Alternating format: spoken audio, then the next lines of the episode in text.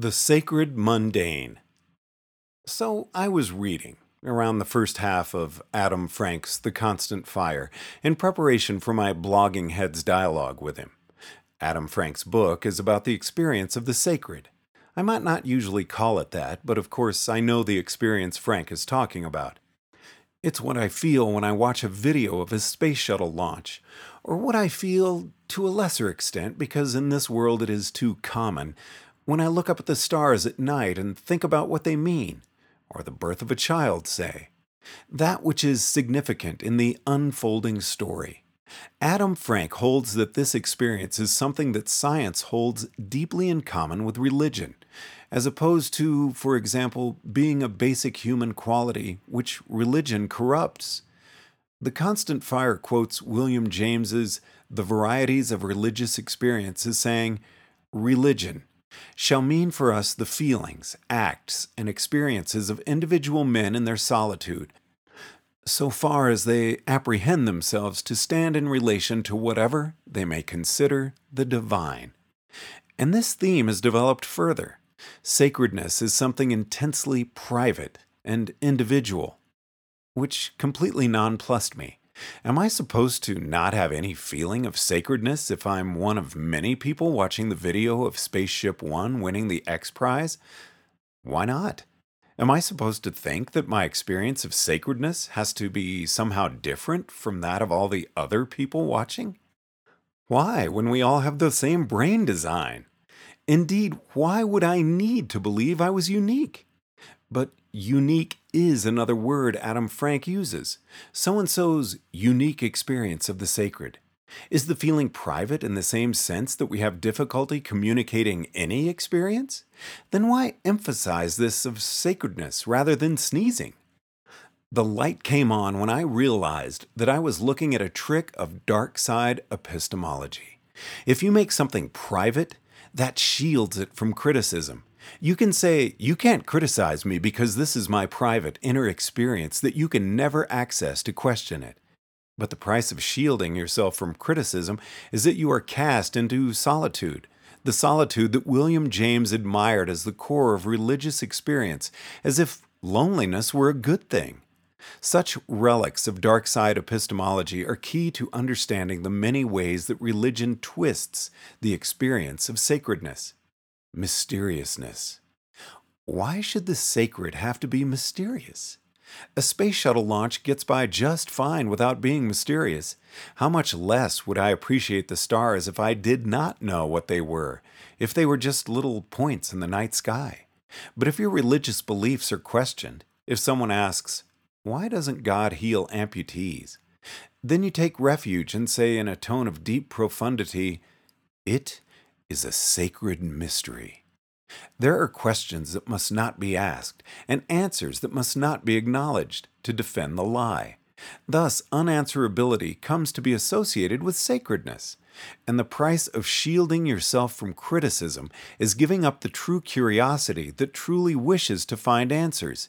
You will worship your own ignorance of the temporarily unanswered questions of your own generation, probably including ones that are already answered. Faith. In the early days of religion, when people were more naive, when even intelligent folk actually believed that stuff, religions staked their reputation upon the testimony of miracles in their scriptures, and Christian archaeologists set forth truly expecting to find the ruins of Noah's Ark. But when no such evidence was forthcoming, then religion executed what William Bartley called the retreat to commitment. I believe because I believe. Thus, belief without good evidence came to be associated with the experience of the sacred. And the price of shielding yourself from criticism is that you sacrifice your ability to think clearly about that which is sacred and to progress in your understanding of the sacred and relinquish mistakes. Experientialism. If, before you thought that the rainbow was a sacred contract of God with humanity, and then you begin to realize that God doesn't exist, then you may execute a retreat to pure experience, to praise yourself just for feeling such wonderful sensations when you think about God, whether or not God actually exists. And the price of shielding yourself from criticism is solipsism, Your experience is stripped of its reference. What a terrible, hollow feeling it would be to watch a space shuttle rising on a pillar of flame and say to yourself, "Mm, but it doesn't really matter whether the space shuttle actually exists, so long as I feel separation. If the sacred realm is not subject to ordinary rules of evidence or investigable by ordinary means, then it must be different in kind from the world of mundane matter. And so we are less likely to think of a space shuttle as a candidate for sacredness, because it is a work of merely human hands. Keats lost his admiration of the rainbow and demoted it to the dull catalogue of mundane things, for the crime of its woof and texture being known, and the price of shielding yourself from all ordinary criticism is that you lose the sacredness of all merely real things. Privacy. Of this I have already spoken. Such distortions are why we had best not to try to salvage religion.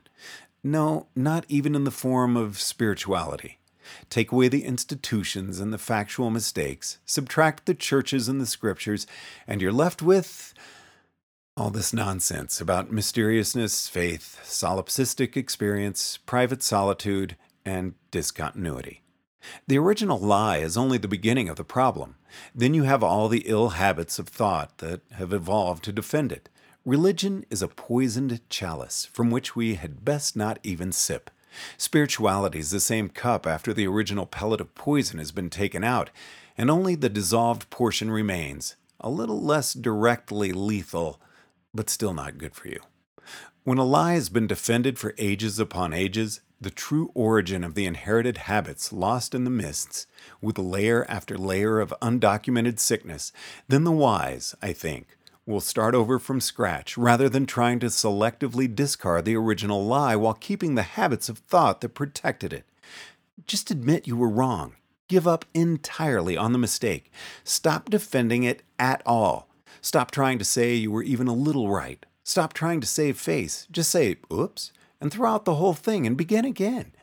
That capacity to really, really, without defense, admit you were entirely wrong is why religious experience will never be like scientific experience. No religion can absorb that capacity without losing itself entirely and becoming simple humanity.